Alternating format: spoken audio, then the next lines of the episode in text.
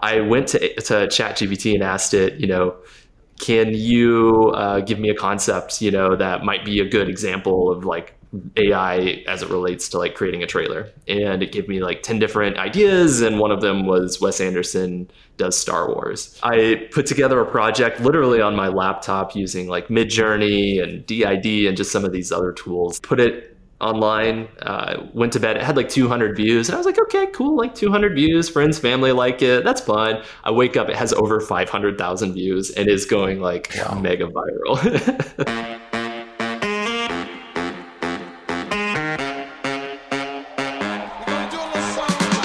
Welcome to Unskippable by Fondue, a show about how visionary founders, brand leaders, and marketers are using digital storytelling to break through the noise. Today, we're talking to Caleb Ward, founder of Curious Refuge, who, after uploading an AI generated Wes Anderson parody video, woke up the next day to a cool 500,000 YouTube views and started a viral sensation that changed the way we view filmmaking. Caleb is working creative and marketing leadership roles at Premium Beat, School of Motion, and Rebelway, and now runs Curious Refuge full time an online home for anyone who wants to utilize the latest AI tools to create the future of storytelling. Without further ado, let's dive into our convo with Caleb.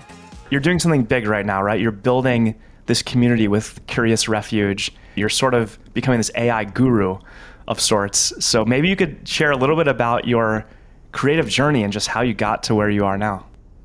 Yeah, I've always been interested in filmmaking and video production goes all the way back to high school. Like so many people, you know, just making fun videos with friends and then developing a love for the production process and creativity, trying to turn that into a career, going to college. And um, really, what I found through the process is, in addition to loving creating videos, creating like amazing and fun creative content, I really fell in love with the actual side of learning about video production and motion design and VFX.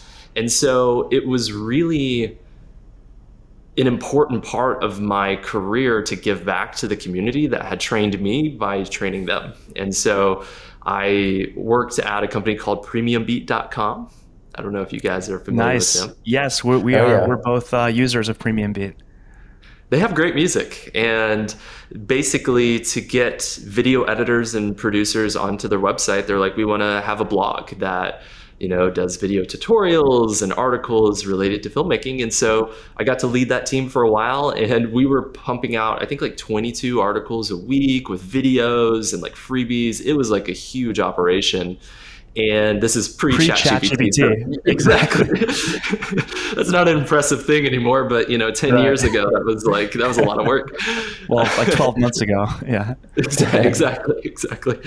Um, and so we, we did that and, and really, I learned that I really like the education side of things. And so um, had hmm. worked with other schools since then, like School of Motion, who they teach like After Effects and Cinema 4D, and then uh, Rebelway, which is an online VFX school that teaches Houdini and Nuke and Unreal Engine and just all those crazy, super awesome, nerdy programs that are used at the highest level of the industry. And so it was really uh, very natural for me to gravitate towards the edu- educational side of mm-hmm. artificial intelligence as these tools started developing. And so basically back in April, I had uh, created like just like some random business content that you know I was like interested in, but I was just like you know I'll you know have a creative outlet here. I, I had a full time job working for the online VFX school at that point, so you know still very much involved in the industry and you know the the process of you know uh, assisting creatives and as these tools started coming out, these AI tools, I was just so curious. I'd seen like the Harry Potter by Balenciaga video. I'm sure you guys right, have seen that. Right. Yeah. Like there was hilarious memes or like, you know, SpongeBob SquarePants as like an 80s fantasy film. Like, you know, like some very funny uh, concepts online but none of them told any sort of story. It, you know, it was hmm. really just like, here are these visuals. Let's like laugh at the meme side of things. Interesting. And so I was really curious as a filmmaker and as someone who is just, you know, living more in the storytelling world, can AI actually tell a story, right? It's a, a really interesting concept that has huge ramifications, right? And so I uh, essentially put together an experiment, and I intentionally tried to like remove myself from the equation, not because I want AI to remove artists, but I was just curious about where what is the ceiling st- from a storytelling perspective with AI tools, right? And mm-hmm. so I went to to ChatGPT and asked it, you know, can you uh, give me a concept, you know, that might be a good example of like AI as it relates to like creating a trailer. And it gave me like 10 different ideas. And one of them was Wes Anderson does Star Wars. So I was like, okay, that's a pretty cool like visual idea. And then Wes Anderson, obviously, like kind of the static nature of his uh, storytelling lends itself a little more to just where the AI tools were, were right. at that point. And so I put together a project literally on my laptop using like Midjourney and D-ID and just some of these other tools that are just, you know, helpful AI tools that people use for just various problem solving uh, or problems that they run into in the filmmaking process. And edited together a project. Literally, it took me only like 20 hours to put together that first one. And I was still like figuring out all these tools for the first time, like while I was like learning that. And it's funny, I put it online, uh, went to bed. It had like 200 views, and I was like, okay, cool, like 200 views, friends, family like it. That's fun. I wake up, it has over 500,000 views and is going like wow. mega viral. wow. Uh, so it's really funny, and basically. Um, the news started picking it up, which was really interesting. And like smaller blogs, you know, online, you know, movie blogs, things like that, which was fun. And then I was playing Mario Kart. It was a Sunday with my friends, and I like get a ping on my phone, and I look down, and it's like, you know, the Hollywood Reporter has just wrote an article about it, you know, and hmm. so then it just obviously started getting picked up in in major places. And what happened is immediately people were like what does this mean for the future of filmmaking? And also, how did you do this? uh, and so we essentially like are trying to address both of those questions with Curious Refuge. And so because of my background in education, I was like, you know, this isn't this process is not just me typing in like create a trailer, please, like and you right. hit enter and then like a trailer. Like it is a process that involves skills and techniques that I've learned through my entire career as a video creator. And so it's not something that I could just make like a 10 minute tutorial, like showing people how to do it. So I was like, naturally, right. a bootcamp experience um, that contextualizes AI, especially as it relates to you know the different components of the filmmaking process because yes you can create fun content trailers that are you know that are just like silly and totally worth doing but just you know are, are just fun experiments but there's some very practical and real applications in a filmmaking pipeline and video production pipeline as well and so hmm. the course basically outlines all of those very practical applications in addition to here's how you can you know make your own uh, con- concept trailer uh, essentially right. so so yeah and and that's where we are with curious refuge we are really trying to just showcase how uh, the human taste and human curation side of using AI is so important, and really mm trying to get rid of a lot of those myths and uh, disseminate a lot of the fears related to AI. I think there's mm. a lot of fear because fear gets you clicks. And that makes sense. You know, if I was running a news organization, like, and was trying to get more traffic to my website, I think the having it be the more fearful side, like, will mm increase you know the engagement but at the same time i think like these tools really are very practically unlocking a lot for for video mm creators and for filmmakers and so we really are trying to to be that positive voice and uh, create a, an online community that you know can explore these tools together and geek out over yes the latest trends and tools but also fundamentally fall back on our our storytelling skills and, and figure right. out you know at what point of the pipeline can we integrate these tools? Or at what point is the tool just not quite there yet? And maybe it's assisting but it's really just you know let's say pre-visualizing the actual thing that you're going to shoot you know whenever you get to right. set. So there's different applications and, and we're just trying to explore those with curious refuge. Yes. Oh my gosh. Definitely. thank you so much for, for walking us through the journey. You clearly struck a chord with just the moment of where this technology was up to. You know, it's interesting your your experience at Premium Premium Beat and as an educator in figuring out how to sort of dissect and um, articulate systems and see how all these tools sort of correspond and integrate together and then actually put that into practice with an example it was sort it's sort of like all of your steps previously in filmmaking and in education led to, to that moment I can't imagine like waking up the next day and seeing going from like 200 to like 500,000 views that's that's um, that would definitely um, be a huge a huge wake up that you're onto something. Yeah, it, it, was a very funny experience, really, because you know immediately whenever you go viral, the phone starts ringing, right? You get a million inquiries, and and everyone's you know wanting to reach out to you to partner up to to do all sorts of things. The funny thing with this one though is it wasn't just like going viral with like you know I, I was talking with a, a, business coach of mine and she was saying how she had a client that like they were the people that like found out that when you drop mentos into diet coke it like does a whole thing right?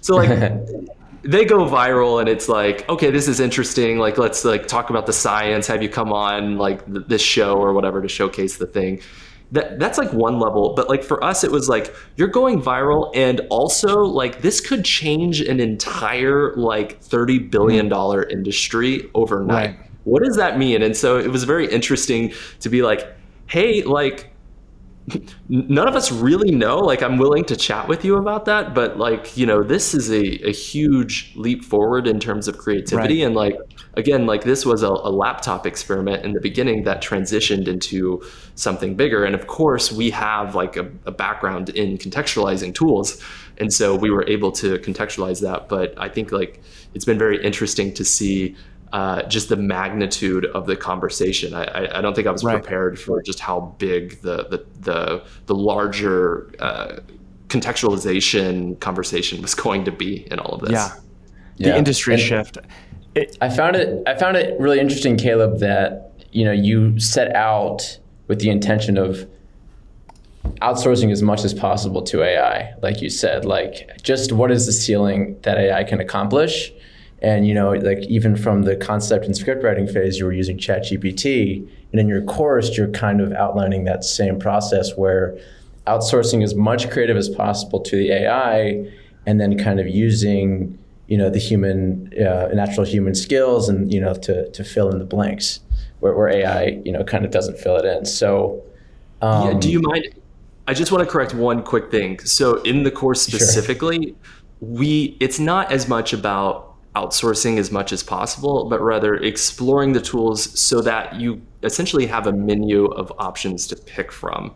And, and so I feel like that's a very important point that like we want sure. to, to get out there. Like it's it's less about uh, oh here's like where you don't have to hire a voice actor now, hmm. and more sure. about like here are some like helpful uh, use cases for these tools and applications. Uh, just because I, I think that there can be a lot of misconceptions about the process whenever it's like oh like we don't want to involve any people in the process like we want just like the, the these robots to do it you know? So i just wanted to clarify that.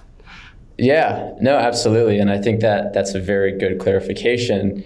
Um, i think the the misconception is that um, ai you know obviously like you mentioned there's so much fear out there especially among creators who you know like even myself like it's hard to look this technology in the eye and say how is this going to change the way that i do what i love which is you know create create art and create experiences for people. So um, i'm sure you know how do you what advice would you have for creators who are fearful about the future of their own art and creativity with ai yeah you know i think ai the cat's out of the bag AI is not going anywhere. For the rest of our lives, we are going to have a world that has AI generated imagery and AI generated video and, and, and voices. Like the, the, worst version of AI is what we're using today. it's only going to get better from here. So yeah. I would say start exploring these tools. And especially, I think when you start exploring these tools, what you realize is yes, they are better at certain things. Like if I want to like take a picture, like an editorial picture that's like a fashion magazine, like with an, a, a model. If I go outside my house and like have a model come in and take pictures like with my camera, like AI is going to do a better job than what I could do. Like that's just a fact. But AI is really not great at curation and storytelling at this point. And so right. for humans, I really think pressing into those skills that AI can't replicate is very important, specifically that taste. And so I think as you move forward, I would really encourage everyone listening to this podcast and any creative to think of themselves more as an art director and not just a technical implementator of is that a word? Implementator? Sure. It is now. Implementer. Of a specific role in the production pipeline because right. you know if if you are you know a, let's say a sound editor yes there's probably going to be an, an, ai tool that comes along that can clean up sound not necessarily better than you as a human but maybe pretty good to where like if a producer is you know at a fork in the road and they're like well we could hire this person and get something that's 100% awesome you know for uh, two weeks time and it takes the, you know they have to edit and do all that or we can use this automatic plugin that costs $20 and it's going to take five minutes it really like there's no no decision that is made there, uh, you know, it's it's obvious like what's going to end up happening. And so, I think it's just really important to stay up to date. And I think lifelong learning is going to be important more than ever. you know, like our, our parents' generation, like they could go to school and they could have a career for, you know, 40 years and then retire, like in basically the same job role. That is not going to be true for us anymore. You know, we are hmm. not only going to change you know how we do our job but literally the career we're in at least every decade moving forward. And so as a creative like it's going to be important to have the support structure and the mental fortitude to weather those storms and to be a part of a community or just an ongoing educational experience that that contextualizes what this means. Um, and so yeah yeah i would say like elevate like like don't don't view yourself just as like a video producer. View yourself as um, you know, an art director, a creative visionary, a tastemaker, and you know, essentially promote yourself in the creative process. And I think like uh, it's going to unlock more opportunity, and your artwork is going to be better for it. Definitely.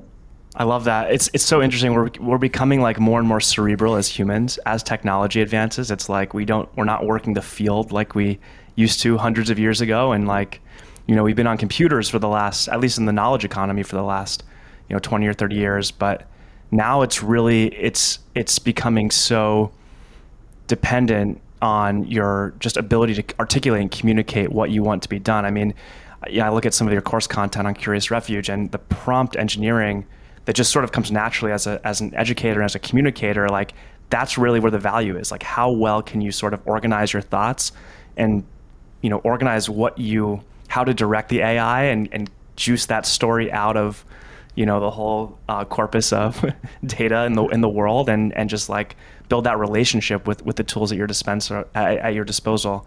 Um, but compared to just being like a cinematographer it's like yeah your skill set now has to be way more heady than than like hands on the camera. Um, it's just an interesting transition.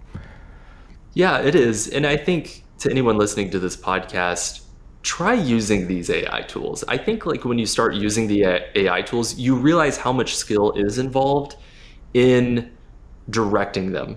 Because if if you have no general idea of what you want, you know, if I'm just like uh, a sci-fi scene, go, it's going to produce cool right. results. But I ne- I didn't have any direction in my head. I was just generally trying to get something. But when you start right. getting into the process of like, I want this specific thing with these this specific art direction, you really begin to empathize with set designers and directors working on Hollywood projects because you begin to feel all of those micro decisions and, and those uh, technical limitations begin to rise to the surface. And so, mm. you know, directing is absolutely an important part of the process and it, it's very challenging right. sometimes to, to get that from the tools and you like prompt engineering and you know prompt mastering is absolutely mm-hmm. a new discipline that is going to exist probably for the rest of our lives uh, and you know we, we all will end up being prompt masters to some extent directing these tools in the right direction i heard someone right. recently they said that working with ai is like working with a really hungover assistant I love that analogy because if you've you ever tell them these, exactly exactly what you want done. Exactly, right. and if you deviate at all, it's going to give you something completely different than what you asked for. And I've, I yeah. found that to be true, whether it's ChatGPT or Midjourney. Like, if you are not explicitly specific about exactly what you want, it is just going to give you something ridiculous and you know hilarious. It's uh, it's, so, it's obedient but hungover. Yeah. Um, exactly. For people who aren't necessarily like you know hands in the weeds on some of these tools, can you just give us a, a very broad overview of some of the tools that people have at their disposal to start playing with? Yeah, so I can just kind of walk you through, like, let's say a process. Like, if someone listening to this podcast wanted to just begin to play and maybe edit together their own little AI video, here's like a, a workflow that they could use. So, uh, you could start with uh, ChatGPT. Uh, so, ChatGPT, we're all very familiar with it. Uh, make sure you're using the latest version at the time of recording. That's version four. And I, I've tested all the language processing models out there, and ChatGPT still is the most creative that I've found. And yeah. uh, you know, you can get scripts, you can get ideas. Really, uh, what I find is it, it helps with any writer's block that you run into. So some people are really good at coming up with concepts, but then like when it comes to like getting the actual script together, they they struggle. Uh, other people mm. have a, a, hard time getting the concept together, but like they're really awesome at like putting together a script that that rules. Everyone has their own unique strengths and weaknesses, and, right. and ChatGPT really can step in at uh, any step of the process and just kind of help you to to get over those those hurdles. Uh, and and so you know you can use ChatGPT to to help with language processing. Uh, Midjourney is the tool that I use right now to create uh, static artwork, so it only does images at this point. But it does a really good job. Uh, it's really photorealistic, and when you compare it to the other tools that are out there, it's just giving us the best results at this point. And so, essentially, what you can do is create like a, a storyboard that you know visually communicates what you want to see inside of your video. And for audio, you can use tools like ElevenLabs, which basically you type in text and you can select a voice and it will create like a, a very realistic voice. They ran a test recently and they found that uh, only 72% of people, I, I, correct me if I'm wrong here, maybe you guys read it. It's something like people can't identify an ElevenLabs voice 72% of the time. Like they think it's a real voice. Wow and so and the technology is just getting better and better and so right. you can use ElevenLabs to create a realistic voice they have all sorts of different avatars in there you know from like the old wise british man to like little kids and everything in between right so sure. you can create basically like the audio version of your uh, voiceover there's AI music tools out there. I haven't found an AI music tool that I'm absolutely in love with yet. So I tend to hmm. use just like stock libraries still at this point, like uh, Artlist or Premium Beat. Right. And after that, you can move on to animating the actual uh, faces. So there's like different tools that you can use. Um, one of the most popular tools is D-ID.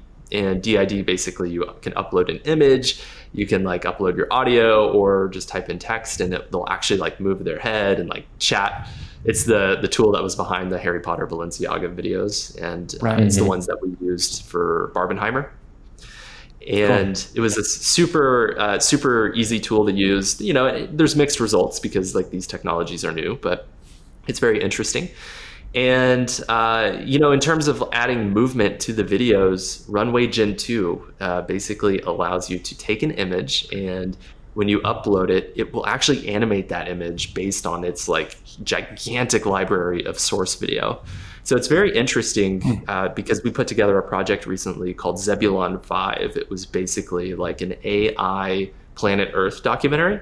And so it just takes place on like an alien world right? And previously, if I wanted to do that, like I would have to like you know model myself or go find models or hire you know 3D. Uh, 3D uh, animator to to like take this uh, alien and like to animate it and like to create a landscape and do all of this stuff if I wanted to previs like what this project could look like. But with Runway, I literally just upload this image, this photorealistic image of like this alien animal, and it animates it and it does the yeah. camera move and it even has its face like its like mouth move and, and, it does all sorts of really interesting things so right uh, using that process, there's also some other super nerdy tools that I'm not going to talk about for like increasing the the, the clarity and resolution and stuff right. like that. But but really, if you go through this process with these tools, you can just throw them together. You could edit it on your phone if you wanted to. Right. I, I edit in Premiere Pro, but like you don't have to. And there you go. You have a, a video that can kind of begin to conceptualize kind of what you would want to see. Right. This leads to a really interesting sort of transition that maybe we're is in front of us where right now we think about UGC, you know, user generated content. And I think since the advent of the iPhone and especially higher quality, you know, camera functionality on on smartphones, there was this proliferation on Instagram and TikTok and Facebook user generated content where now you've got these like social celebrities and influencers that are doing like little skits, you know, of themselves at home and and there's a lot of brand promotion in that space too.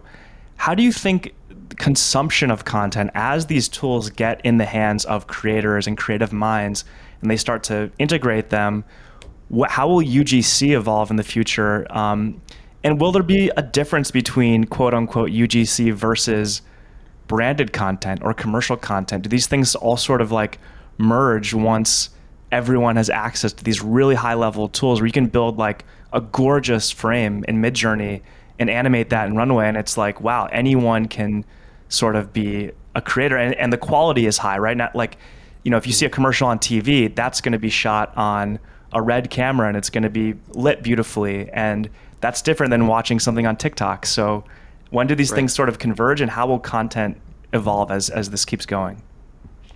Yeah it's really interesting. I've, I've been thinking about how you know we all have like phones in our pocket that are really good cameras and they shoot really amazing video. Like i like th- my iPhone quality compared to like the DV tapes I was using back in college is just it's night and day, right? Right. Um, and and like the cameras that they were using like to shoot movies, like you know, years ago, like we now have maybe not quite as good of quality, but pretty close, like just right here in our pocket.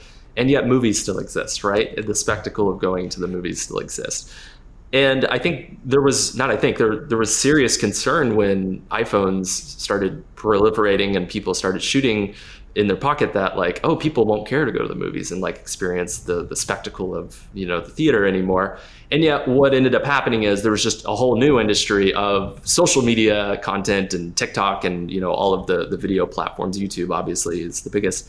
That that really ultimately um, grew as a result of these technologies and it's really interesting like that growth and that demand was huge right like uh, youtube makes as much money as the entire film industry like right. like that is a huge change uh, hmm. in the way in which audiences interact with um, just consumption and when you look at the younger generation's uh, habits they are much more likely to be on YouTube than anywhere else. Like they literally, mm-hmm. it was some alarming statistic, like almost scary. It was like 30% of Gen Z is like constantly on YouTube. Like they would say that like they live their life mm. on YouTube, which is just mm. crazy.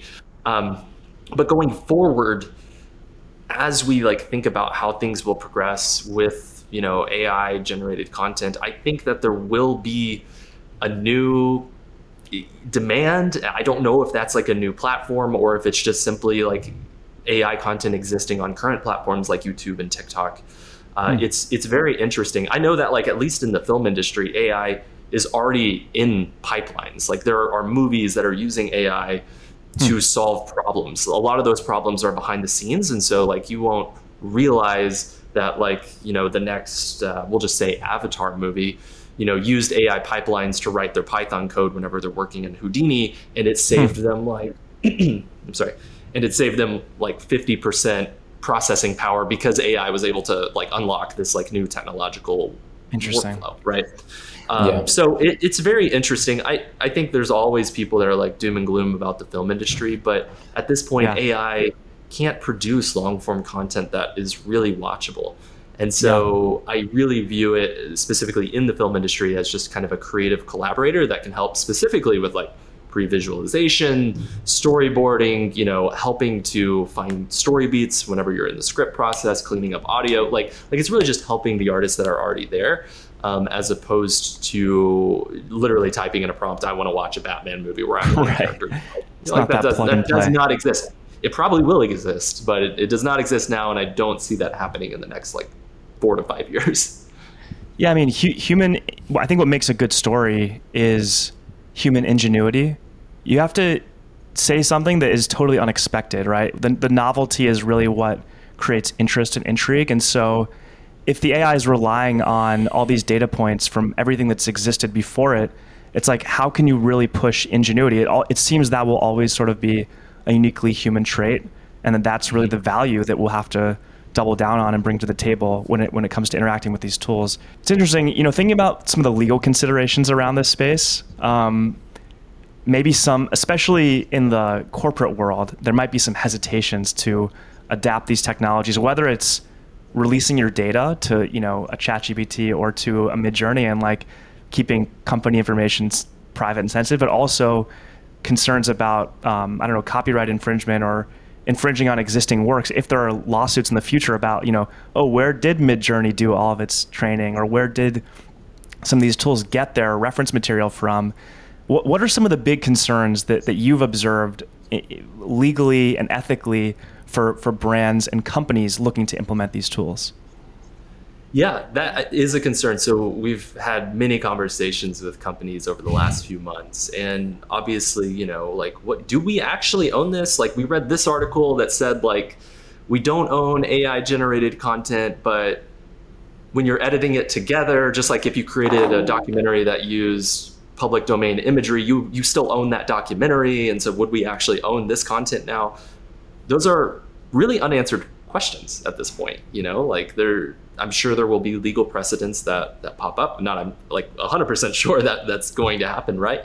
Uh, but yeah. all of these things are are really unanswered questions, and so you know I would say brands, whenever you are approaching these tools, there are certain tools that are um, more cleared legally, if that makes sense. So, for hmm. example. Adobe's Firefly is entirely trained on Adobe's library of stock imagery. Mm that it owns. And so they can say 100% you can use these images because we have the rights to, to basically train our algorithms on them.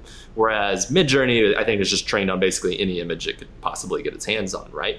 And so whether or not people are allowed to use those images to, you know, monetize their projects is yet to be seen, you know, because the truth is like a lot of these images that are produced from Midjourney, it's like a combination of like 10,000 different image references. Right. You know, if we had to put a number, it's probably more like billions, but if we had to just put a number on it, it's so many different images that like it's hard to know who actually owned this and I don't even know if the Midjourney algorithm could really tell you. And right. so it's it's very interesting and so I think like do whatever is comfortable with your legal team at this point, yeah. you know, like consult with them, don't consult don't just like look at what other people are doing, like you know certain companies have much more to lose uh, than others. And um, i would say like creatively though like start testing stuff out and, and experiment and you know see just like kind of what these tools can do. At the very least if they help you just in the pre-visualization process which is conceptualizing an idea like i think that's a great use of, of the tech if you're Definitely. a little hesitant to actually publish something with it. Yeah that's that's a great point. Um, you know, for, we serve a lot of clients on the performance side, so testing creative assets on whether it's Meta or CTV or other platforms. And a big part of that process is when it comes to performance creative is seeing like testing a bunch of bunch of different assets and seeing what gets the most engagement, whether that's click through or you know view through rates, all these sort of metrics to determine efficacy. Um, how do you think AI generated content will improve creative testing from a marketing standpoint? Yeah, I mean, literally, we now have an infinite supply of potential creative that we can pick from, right? And so, like for example, like if folks watching this aren't super familiar with like the technical side of Midjourney, if I have an idea, like let's say I'm a skincare line and I have like this idea for some sort of like image-based advertisement or something like that that I want to like put out on on Meta. In Midjourney, if I think of an idea, I, there's a little code I can do dash dash R, and I put a space, and then I put a number up to 40, and it will create 40 variants of that specific prompt that I put in.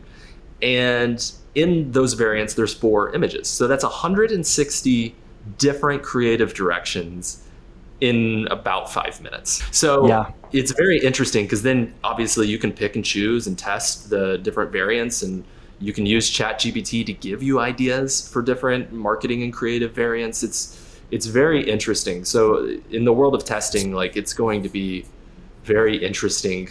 Uh, and, and I think like as marketers, there's never been a time that has more um, more creative uh, testing opportunity than than now. Yeah, I, I want to ask you a question that's maybe just like kind of in, in the weeds technically, but like let's say you have a specific product you want to push. Let's say you're a shoe company and you have like a new sneakers that, that you're launching, and let's say you have a brand guide, right? You have um, certain RGB codes and you have typography that's unique to your brand. How much of that of those like brand specific assets, let's say you know a 360 view of the sneakers and all the brand guidelines, can you sort of feed into a you know Midjourney, for example, mm-hmm. and it can create something out of that? Like, do you have to just describe that textually, or is there any way to sort of integrate with existing brand guides, or is that something where you're just generating the base sort of imagery and then you're la- layering that on in Photoshop or whatever after the fact? Yeah, it, at this point, Midjourney is not able to. You can't upload an asset like this is the shoe that I'm trying to like market. You know, please do the shoe over and over again.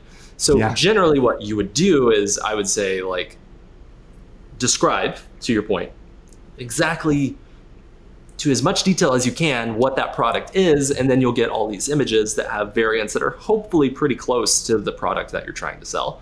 And right. then you take that into Photoshop, generative fill it out, shop in whatever product you have, or you could, you know, it, take a 3D object from, you know, 3D application, we'll just say like Blender or whatever, and then comp that in as well. So there's different options that you have.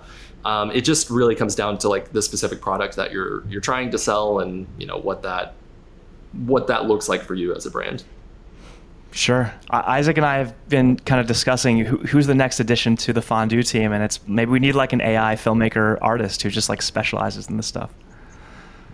Yeah, I, I, think it'd be wise at the very least finding someone who is AI informed with mm-hmm. a creative mm-hmm. discipline in the past, right? So it, it's very challenging for folks who have no taste and they're just like approaching this with like, you know, from zero to create something that is, let's say, hyper professional.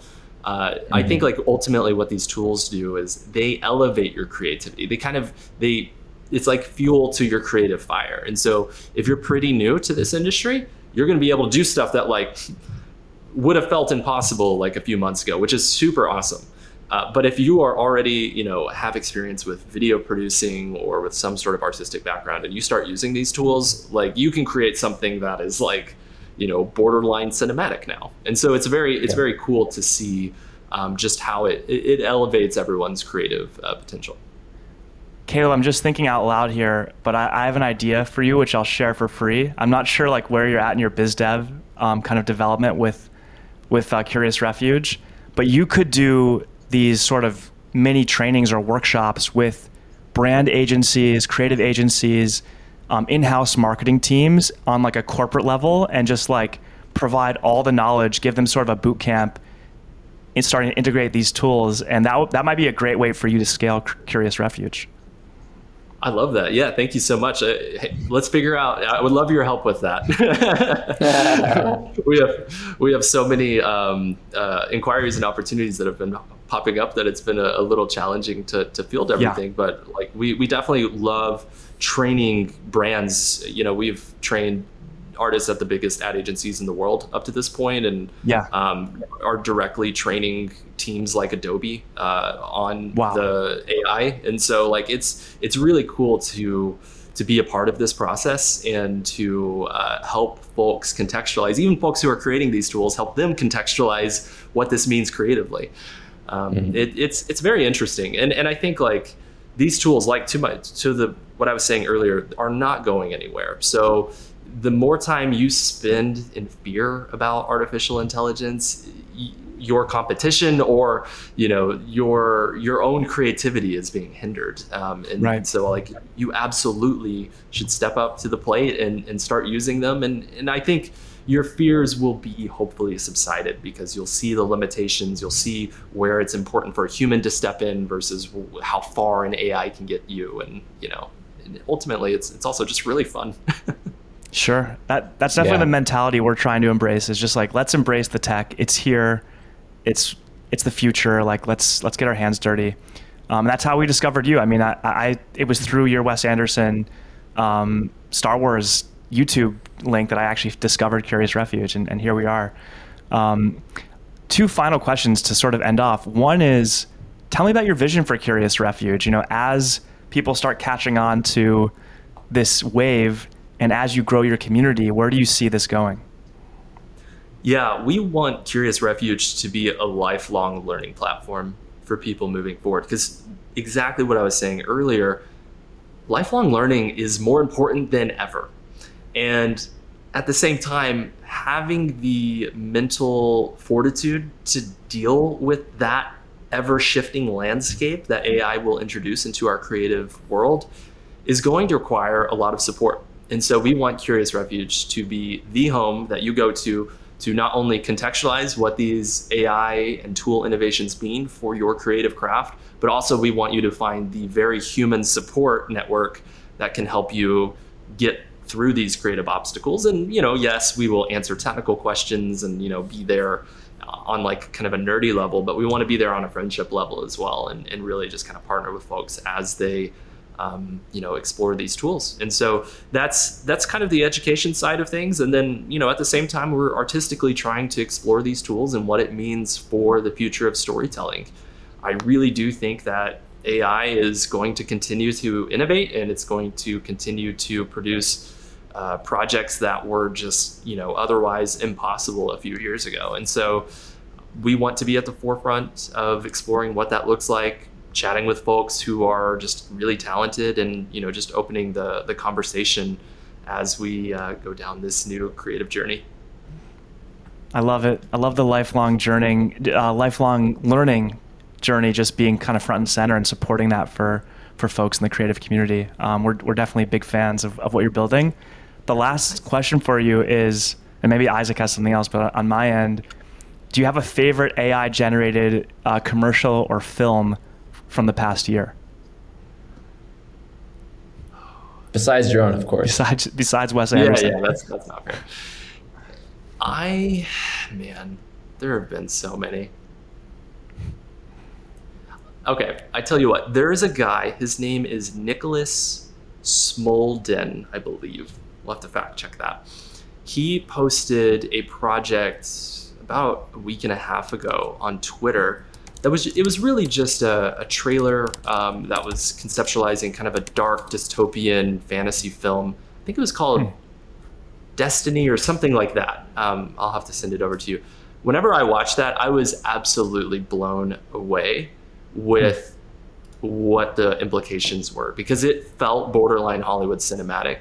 And you know this is just some guy like on his computer putting this together. And so Right. i think that really made me very excited, at least visually, um, about the the future of storytelling. And at Curious Refuge, we actually have an AI film gallery that we update every single day with some of the Yeah. better projects that come through the pipeline. And so, if anyone else would love to like check out like what is AI actually capable of doing at this point, uh, you can just you know stay up to date by just visiting that. And, and we uh, have a weekly newsletter that we send out that has like our favorite projects of the week. And so, uh, both of those resources hopefully would be helpful, you know, and other people staying up to date as well.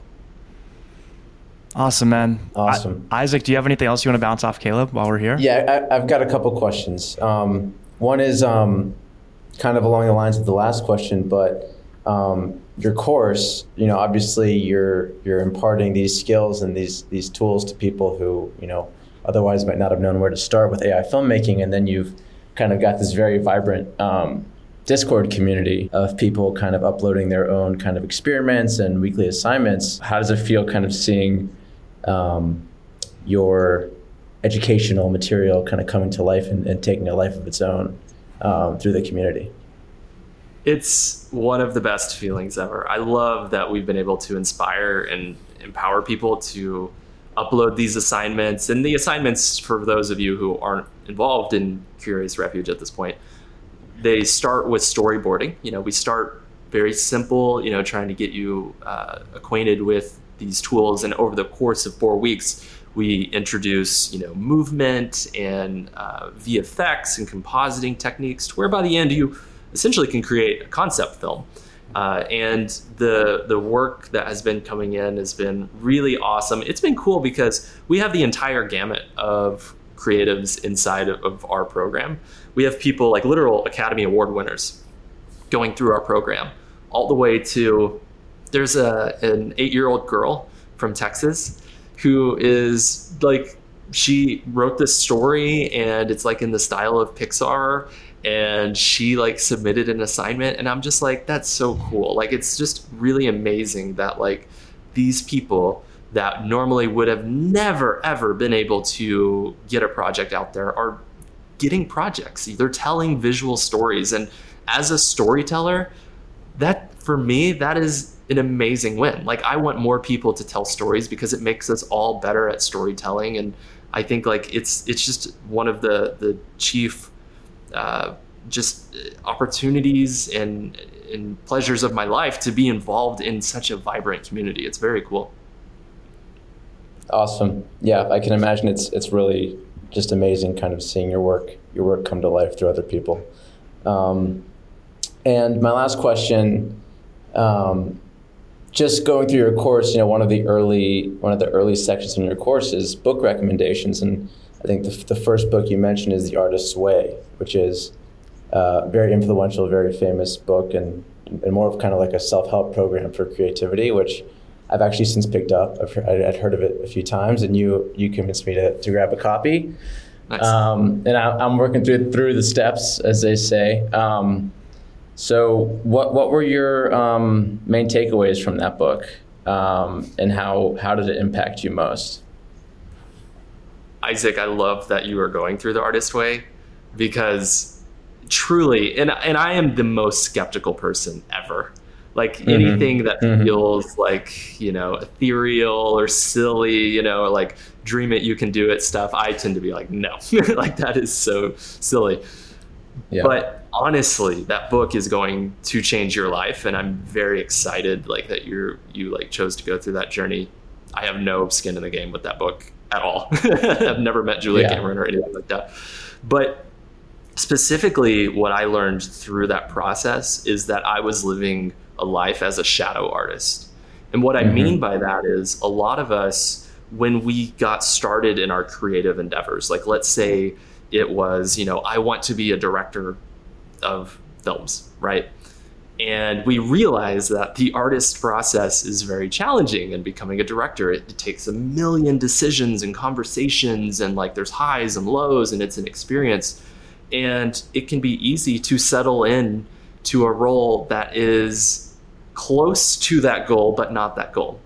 Right. So it can be easy to do things that are not the creative endeavor that you set out to do. And it, it doesn't mean that, like, if you aren't directing something out here in Hollywood, you aren't successful. In fact, talk to most Hollywood directors who are completely burnt out and not enjoying the creative process whatsoever. So I don't know if I'd wish that on anyone.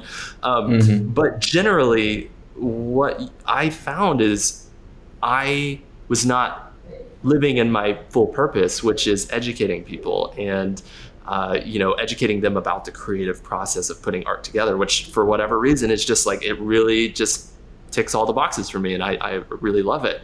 And so after reading that book, I quit my full time job and founded a company called Curious Refuge. and that leads us to this conversation that we're having today. And so, really, I think that that book and that process, it's like a 12 week journey. And, you know, through it, you'll realize it's almost like therapy. Like, you'll realize a lot of the almost traumatic creative experiences that you've had that have maybe limited your own creative expression uh, through that process. And so I, I think that I would not have the opportunity to have Curious Refuge to have this vibrant community where we're giving back to other people without going through that program. So it's, it's really cool. And I'm curious, Isaac, like what have you learned so far? Have you enjoyed the book?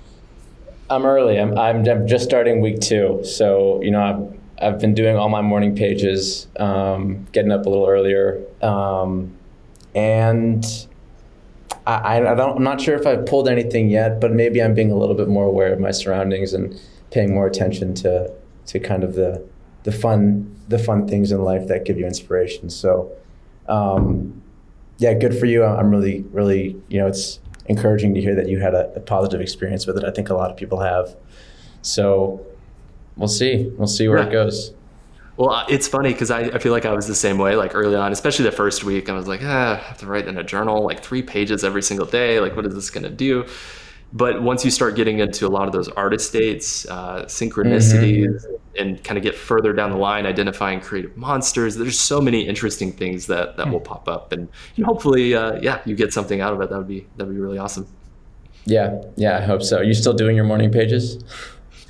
I've I've fallen off of doing the morning pages because you know to people listening, it's literally handwriting three full pages every single morning. So you know it's mm-hmm. it takes time to do that. It's yeah. very helpful though, like when you're going through the process. And now I, I do morning pages when I feel like I need them, you know, a couple times a week, which um, is helpful. And I, have switched over to using digital tools so I can just keep track of uh, yeah. morning pages. And it's actually very funny because I use Notion to do my journaling but there's also the AI integration and summary tools in Notion. Mm-hmm. And so I have this like board set up and it like will use AI to tell me commonalities basically in my journal entries, which is actually super helpful to see like what are you like constantly like dealing with? Like let's like hmm. really address those things, you know. it's wow, uh, that's it's so cool. interesting. Caleb, yeah, thank sure. you so much for joining us. It's really been a pleasure to get your perspective and, and hear about your journey. Unskippable is produced by Fondue. I'm your host, Itai Joseph, joined by Fondue Creative Director Isaac Italiander. For sound bites, insights, and new episodes, follow Fondue, F O N D U, on LinkedIn, Instagram, and X. I guess it's called X now. And check out some of our latest projects at fondue.co.